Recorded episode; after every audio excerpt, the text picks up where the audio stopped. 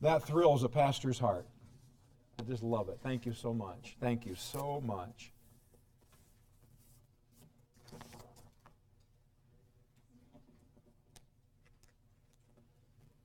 I want you to turn your Bible, if you have one, to the first chapter of the book of John.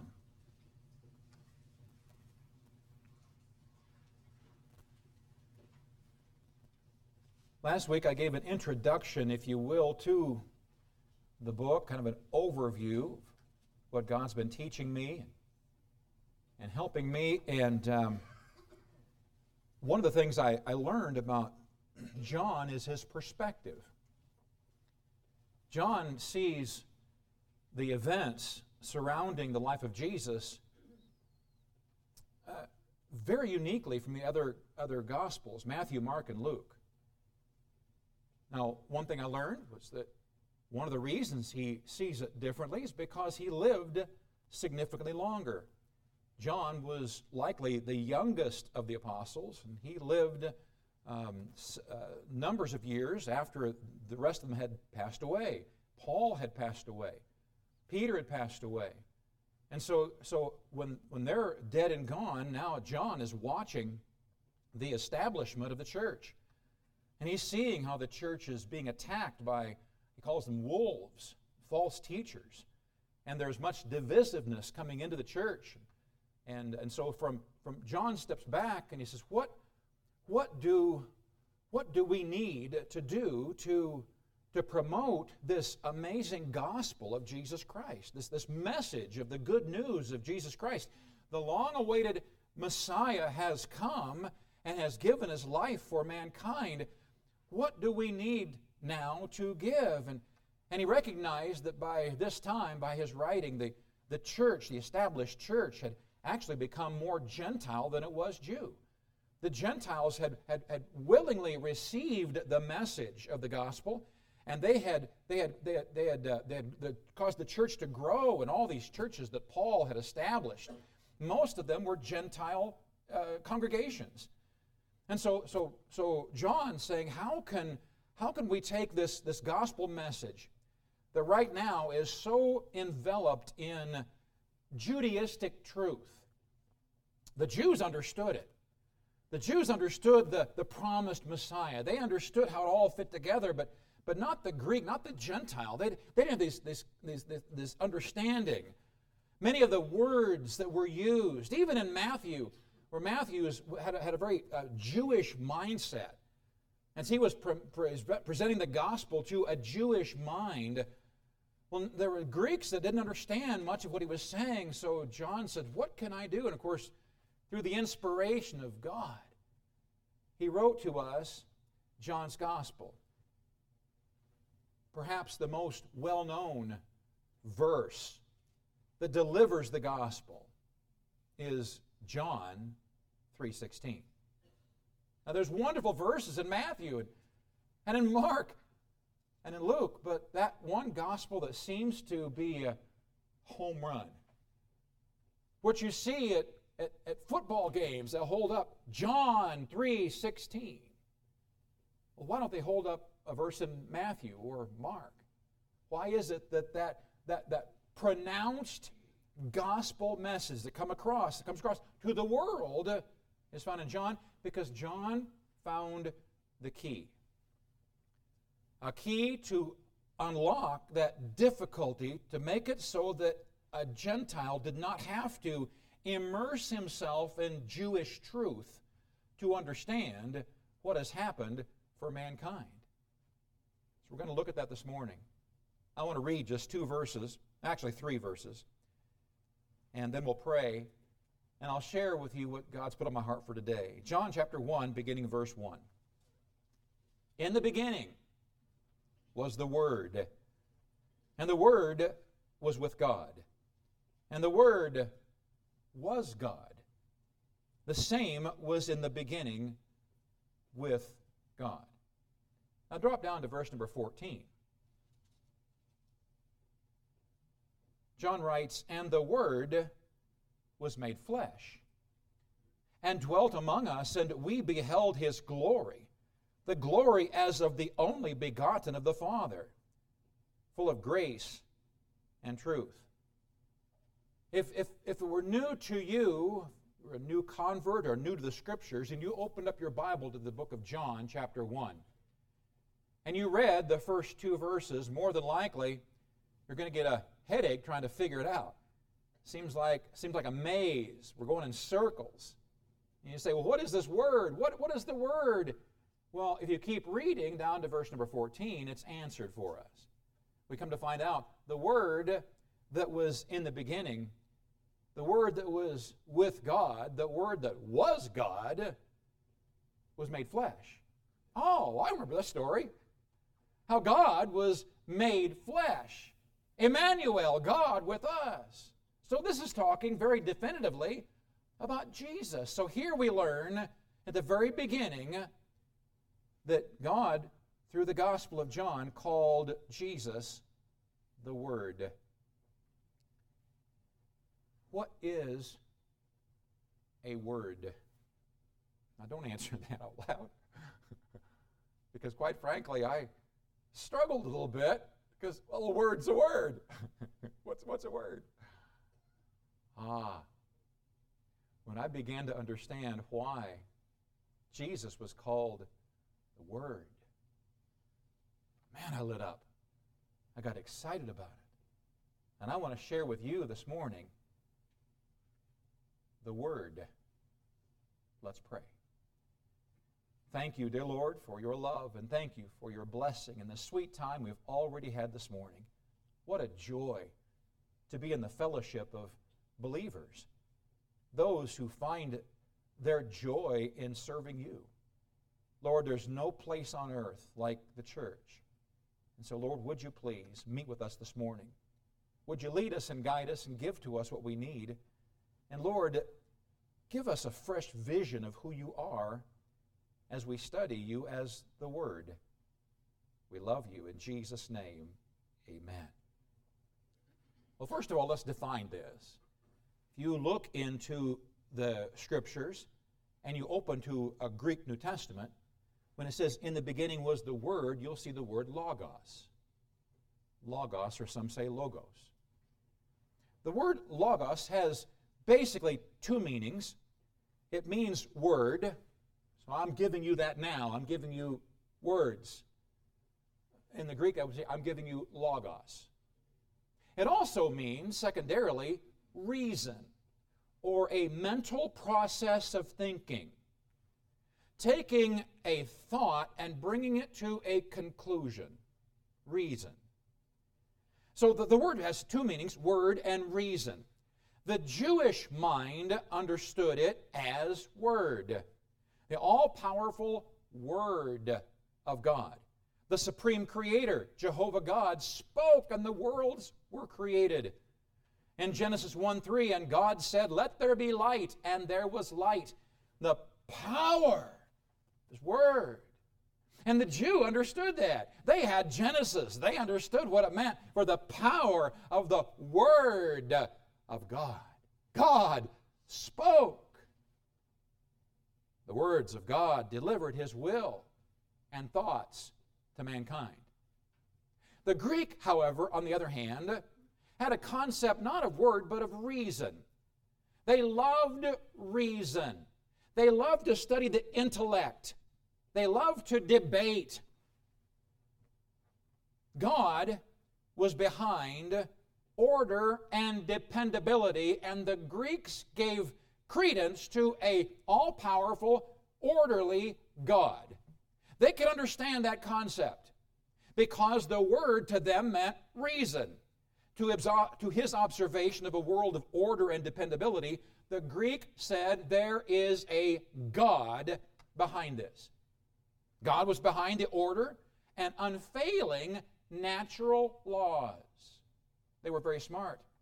They had recognized in the stars and the constellations some superior force must be behind not only the creation of, but the continuance of keeping them in place the sun continually com- uh, uh, to come up every morning at the same time. Always the same, always the same.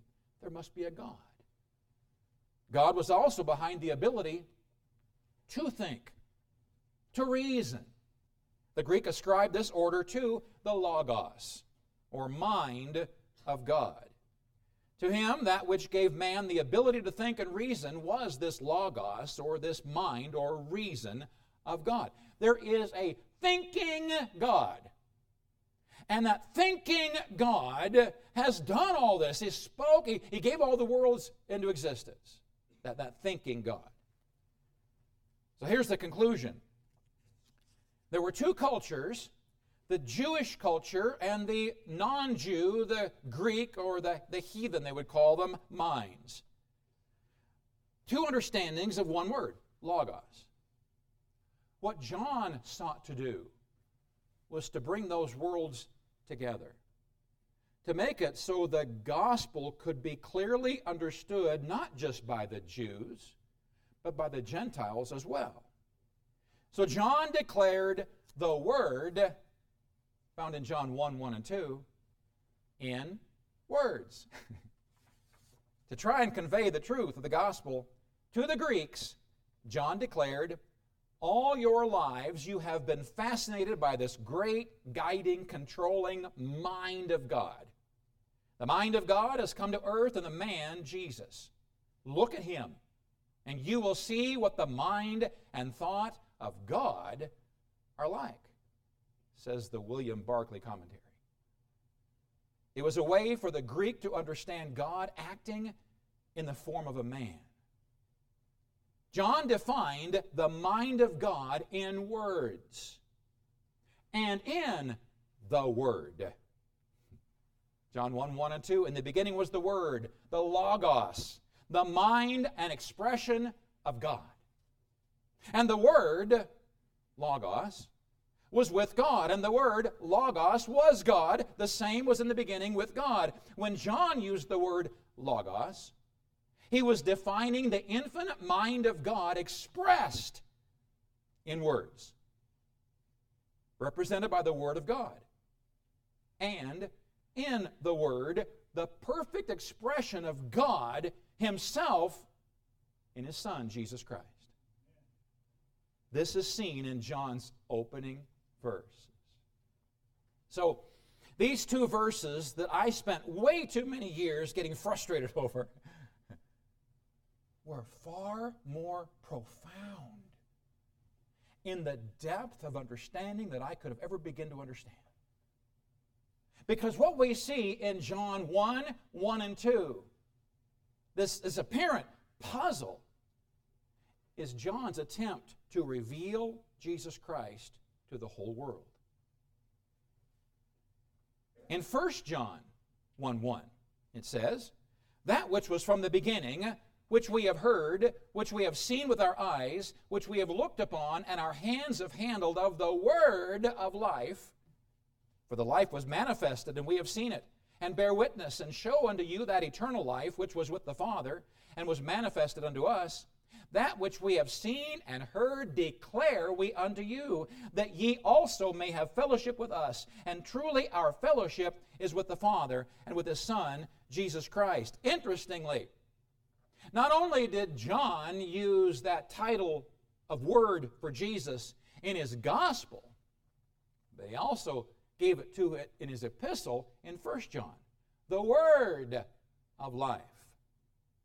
In 1 John 1 3, that which we have seen and heard declare we unto you, that ye also may have fellowship with us, and truly our fellowship with the Father and with the Son, Jesus Christ. John invited them into a fellowship with Jesus Christ, with the Father.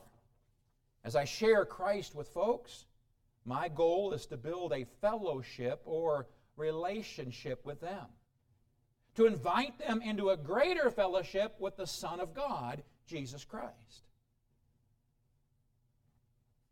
We're invited into this experience to fellowship to enjoy full joy. The Word declared a fellowship with Christ for full joy. 1 John 1 4. And these things, the invitation to fellowship with Christ, write we unto you that your joy may be full. John invited the non believers to come to a faith decision to enter into a fellowship with them, that they might also fellowship with Jesus Christ, the Son of God, and with the Father. And in so doing, they would find joy. In John 15, verse 10 and 11, if ye keep my commandments, ye shall abide in my love, even as I have kept my Father's commandments and abide in his love. These things have I spoken unto you, that my joy might remain in you, and that your joy might be full. Which one of us does not want to be joyful?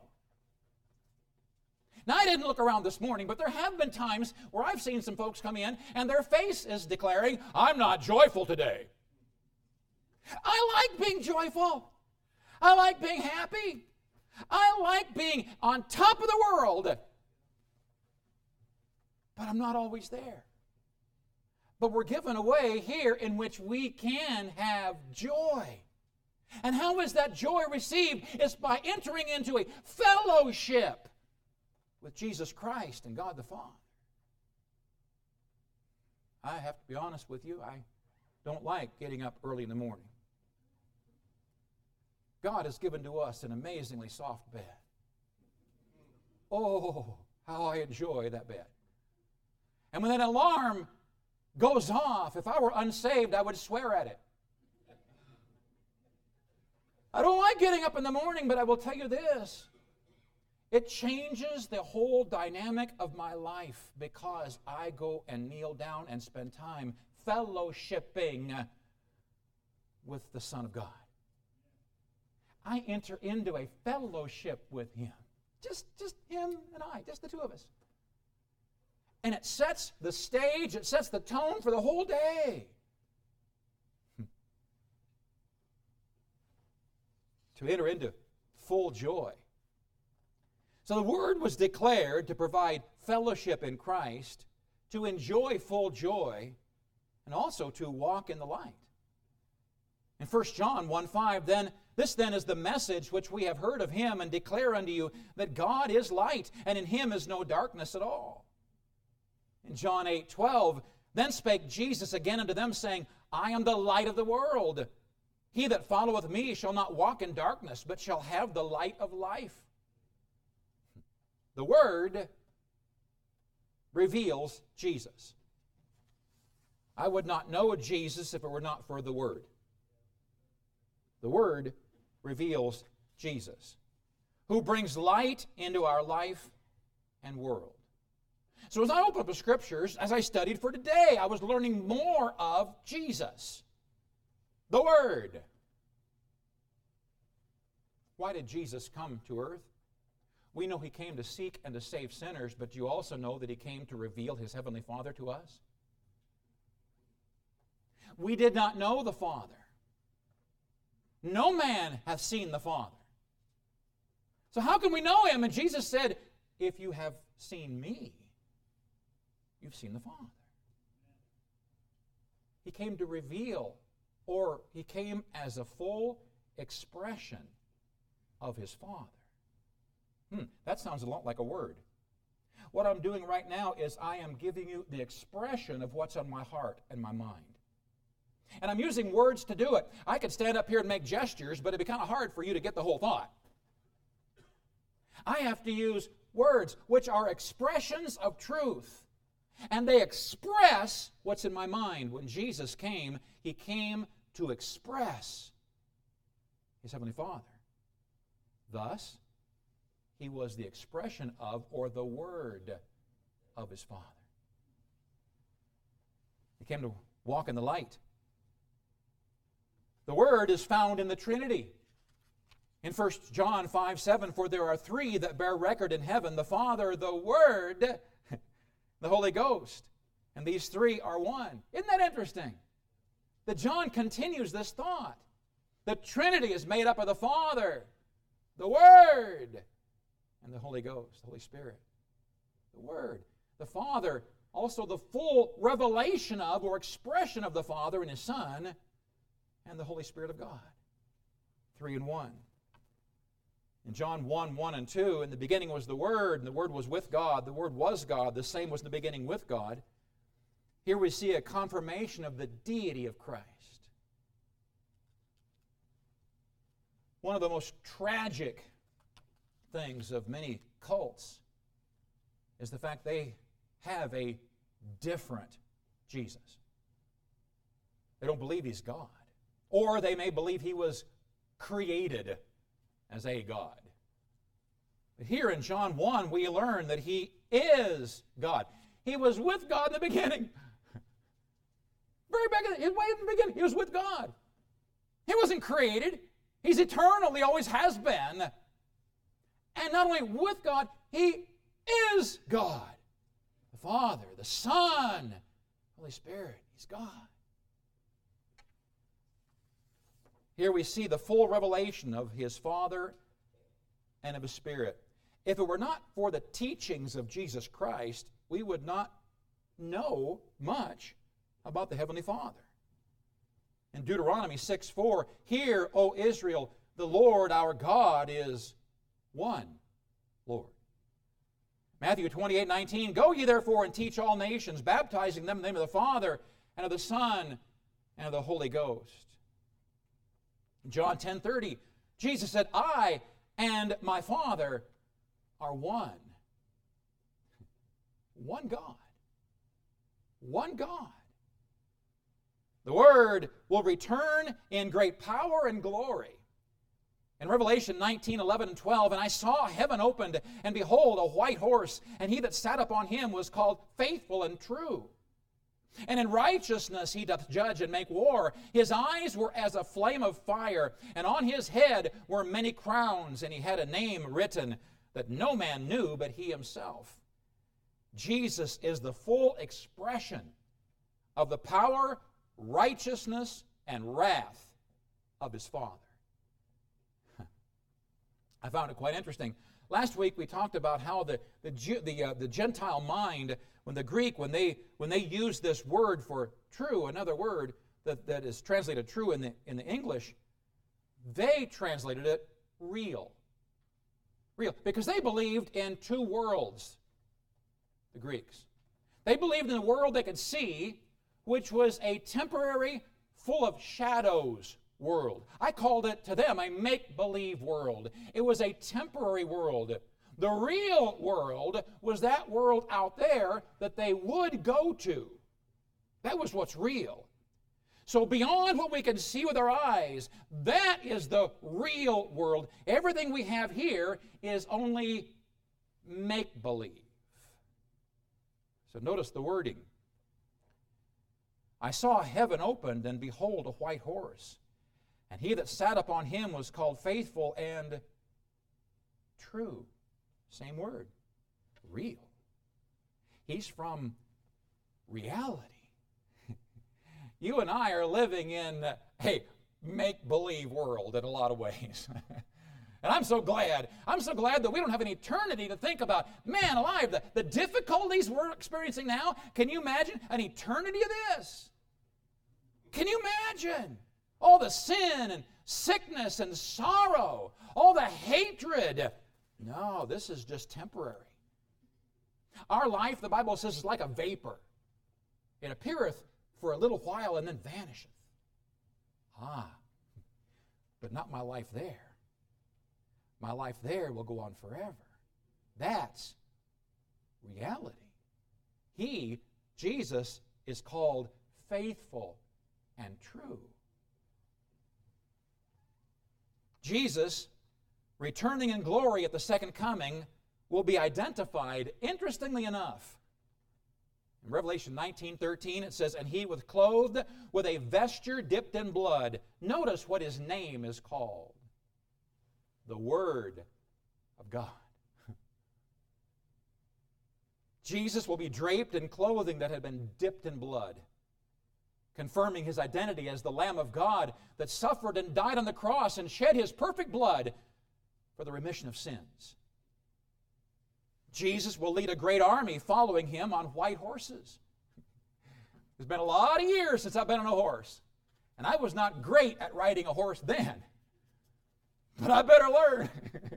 because you and I, we believers, are going to come back with Jesus. With Jesus and he will, he will defeat all of the unsaved that time. Amazing time. Revelation 19 14, the armies which were in heaven followed him upon white horses. We will be riding those white horses.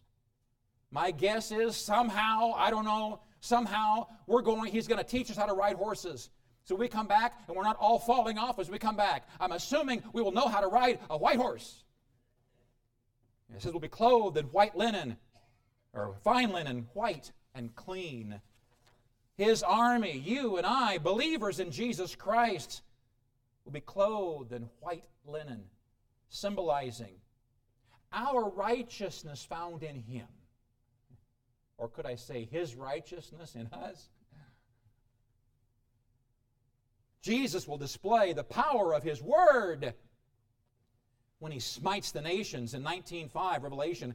Out of His mouth goeth a sharp sword that with it he should smite the nations, and he shall rule them with a rod of iron, and he treadeth the winepress of the fierceness and wrath of the mighty, Almighty God. Out of his mouth, what comes out of his mouth? Words from the Word. The Word of God is the fulfillment and execution of His and His Father's wrath against all unrighteousness. Isaiah wrote in Isaiah 11:4, and he shall smite the earth with the rod of his mouth, and with the breath of his lips shall he slay the wicked. The word found in John 1 1 and 2 will bring judgment. In Hebrews 4:12, for the word of God is quick and powerful and sharper than any two-edged sword, piercing even to the dividing asunder of soul and spirit and of the joints and marrow, and is a discerner of the thoughts and intents of the heart. The word cuts into the soul and spirit. As we read, study, teach, and preach the Word of God, we're not just giving empty words. We're giving words of the Word. The Word. His Word. The Word revealed the Father. In Revelation 1 5, it says, And from Jesus Christ, who is, and I love this, Jesus Christ here is called the faithful witness. I don't know how many times I've read this verse, this passage, and not put it all together. I thought that was cool that he had that title, the faithful witness. I never slowed down long enough to consider of what he was witnessing. What had he witnessed that he was going to share with others? That's what a witness does. A witness shares what they saw. Notice, and from Jesus Christ, who is the faithful witness, and the first begotten of the dead, and the prince of the kings of the earth, unto him that loved us, and washed us from our sins in his own blood, from all eternity, Jesus had been in the presence of the Father. He had witnessed the Father. And he came to earth as that faithful witness to reveal to you and to me, to the world, the Father. As the Word, the full expression of truth, he revealed his Heavenly Father. The Word knows, and reflects his Father. The mind and expression of God were already in existence when the worlds were created in the beginning. Abiding with God in heaven from eternity, Jesus knows his Father intimately. They are one. When asked by his disciples to show them the Father, Jesus seemed almost incredulous as he replied in John 14 9. Jesus said unto him, Have I been so long a time with you, and yet hast thou not known me, Philip? He that hath seen me hath seen the Father. And how sayest thou then, Show us the Father? Many of you are new enough not to have known my Father. One of the privileges of my life was for God to ordain my wife and I moving back here to Colorado in the last years of my dad's life. We got to be close to them. Many of you did know my dad, know my mother. But if you never met my dad, if you never saw him, didn't know him from Adam, you would know quite a few things about my dad, in that you know me. And as you know me, you know much about my dad. Now, there is an imperfect illustration. The perfect illustration is Jesus accurately reflected his Father. And by the way, in so doing, he was called the Word. Jesus and his Father were so similar. To know one was to know the other. Jesus came to reveal the world to the world what his heavenly Father was like. So great was his Father. Jesus longed to introduce him to mankind. The Word, found in John 1 1 and 2, fully expressed his Father. The world could not could now know the Father in Jesus. As a word is an expression of a thought, so Jesus, as the Word, was the full expression of his Father. The world could now know God the Father because of the Word, the reason or mind of Christ. The world could now know the Word of God and the reason of God, which are combined in Christ. Ha, ha. The Word, the reason, two separate concepts the Jewish mind, the Gentile mind. Christ came and fulfilled them in one. So that God so loved the world, John said. In the beginning, Jesus was presented as both the Word, that which connected with the Jewish mind, and reason of which the Greek mind could comprehend. The concepts combined in him that the world might have a clear perspective of God. Notice John 1:14. And the Word was made flesh and dwelt among us, and we beheld his glory, the glory as of the only begotten of the Father, full of grace and truth. The expression of the Father and the reason and mind of Christ became human flesh and lived among man and was full of grace and truth. So, why, lastly, why is it so important to know the Father? Why was this a big deal for Jesus? Well, I found numbers of reasons in the Scriptures. Let me go through a few. First of all, reason number one, because Jesus came to reveal him to us in John 14 9. Jesus saith unto him, Have I been so long time with you, and yet hast thou not known me, Philip? He that hath seen me hath seen the Father. And how sayest thou then, Show us the Father? Secondly, because Jesus knew and performed his Father's will. Why is it important for us to know the Father? Because Jesus came to do his Father's will. Hebrews 10:7 Then said I, Lo, I come. In the volume of the book it is written of me to do thy will, O God. John 4:34 Jesus saith unto them, My meat is to do the will of him that sent me and to finish his work. John 5:30 I can of mine own self do nothing as I hear I judge and my judgment is just because I seek not mine own will but the will of the Father which hath sent me and then John 6:38 for I came down from heaven not to do mine own will but the will of him that sent me. Was Jesus so inept he had no will of his own? What a foolish thought. Jesus was God.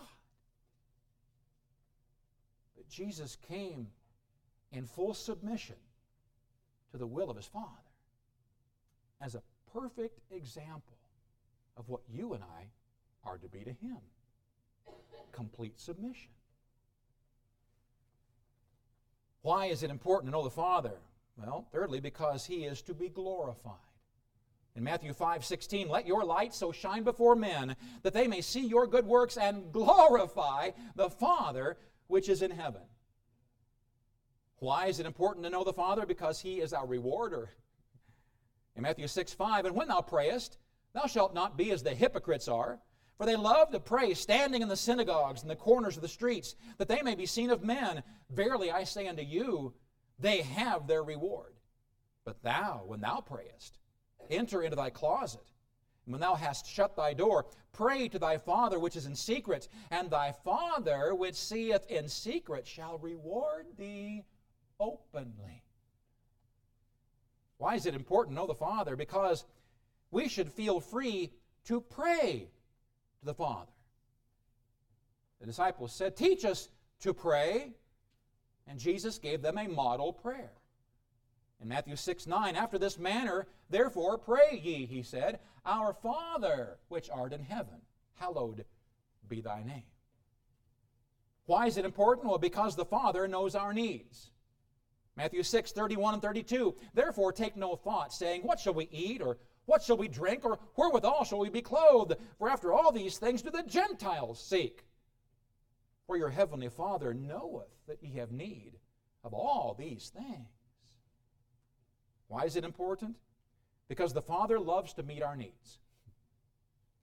Matthew 7 11, if ye then, being evil, know how to give good gifts unto your children, how much more shall your Father, which is in heaven, give good gifts to them that ask him? Why? Because it is in his house. in his house, we will abide forever. John 14, 2, In my Father's house are many mansions. If it were not so, I would have told you, I go to prepare a place for you. Why? Because the Father is glorified as we bear fruit. John 15, 8, Herein is my Father glorified, that ye bear much fruit so shall ye be my disciples. And then, lastly, why is it important to know the Father? Because the Father loves us. In 1 John 3 1, Behold, what manner of love the Father hath bestowed upon us, that we should be called the sons of God. Therefore, the world knoweth us not, because it knew him not. How many times have you heard someone, or perhaps you yourself, had this conception that God the Father is a stern, vengeful God, always crossing his arms, furrowing his brow, and looking down on us, just waiting to bring judgment to us and to zap us? That's not the God Father that we see represented in the Scriptures. Because John's gospel the gospel that sought to communicate the gospel to the Gentile mind wrote, For God so loved the world that he gave his only begotten Son, that whosoever believeth in him should not perish, but have everlasting life. That doesn't sound like a God in heaven that is vengeful and hateful toward us. That's a God that loves us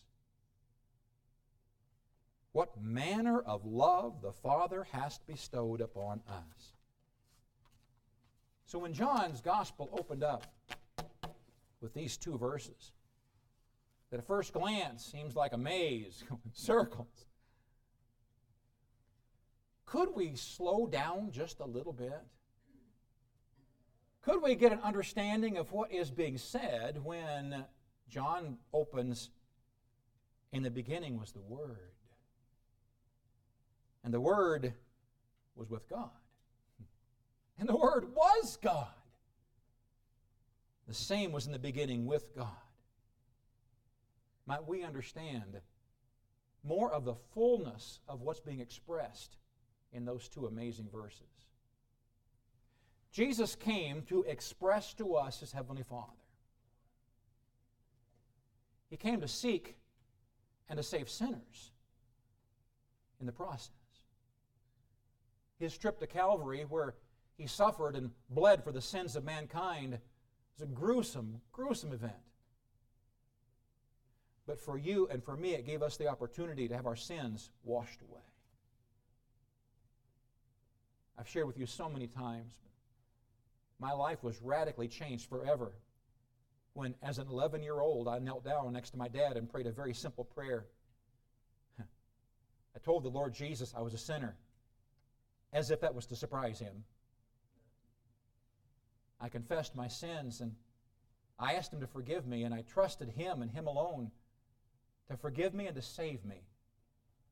On that day, the Bible terminology as I was saved or I was born again.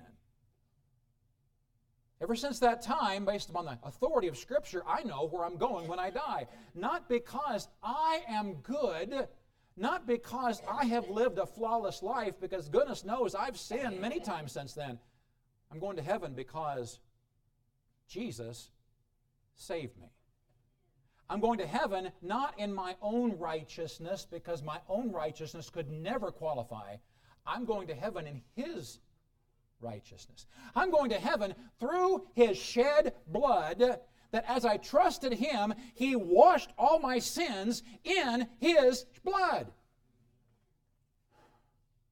So as I read the Gospel of John now, I realize the Gospel of John was written to me not a Jew. Someone that still struggles with all the feasts and all the tabernacle information and all the stuff of the Old Testament, all the rules and regulations. I don't understand all that. But I do understand that Jesus, the Son of God, came, lived a perfect life, died on a cruel cross, was buried, and three days later came alive from the dead. I understand that. And so, putting my faith and trust in that truth, I got saved the question I have to leave with you is Has there ever been a time in your life